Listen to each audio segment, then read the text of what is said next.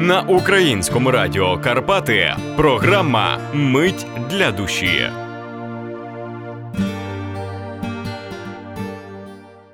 Руслана Битківська, есеї із збірки у твоїх долонях. Мене хвилюють жіночі долі. І ось з'явився в мене такий есей Та, що одесною твоєї слави. З'явився на одному подиху. Це єдиний есей, який в мене був без жодної правки.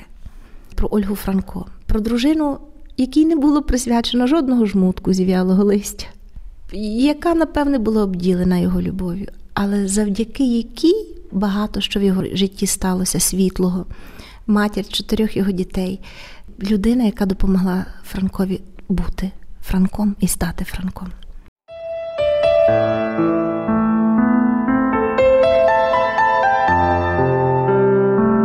Мріяла про щастя, а оскільки була особою непересічною, то потребувала не лише кохання і затишку домашнього вогнища, але прагнула бути діяльною і корисною.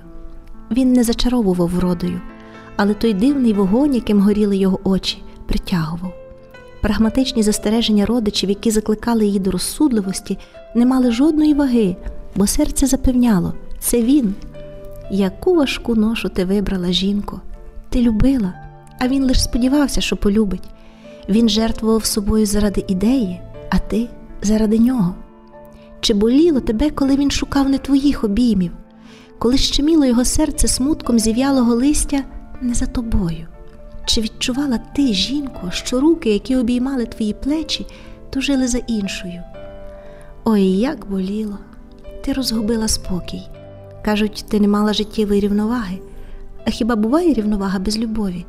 Хіба ж ти знала, що туга його серця невгамовна, що глибини його духу, з якого він добуває свої писання, не терплять порожнечі, і не заповнити ці зранені безодні нікому і ніколи. Вони висмоктували з нього здоров'я, снагу, життя, жага, вічна спрага любові, а натомість байдужість і нерозуміння, ненависть і зневага натовпу, який ще не відчував себе народом. Ти не могла втамуватися із спраги, бо була надто близько, надто досяжна, а він мав серце не короткозоре. Він не впустив тебе до свого серця, а Галицьке товариство до свого кола.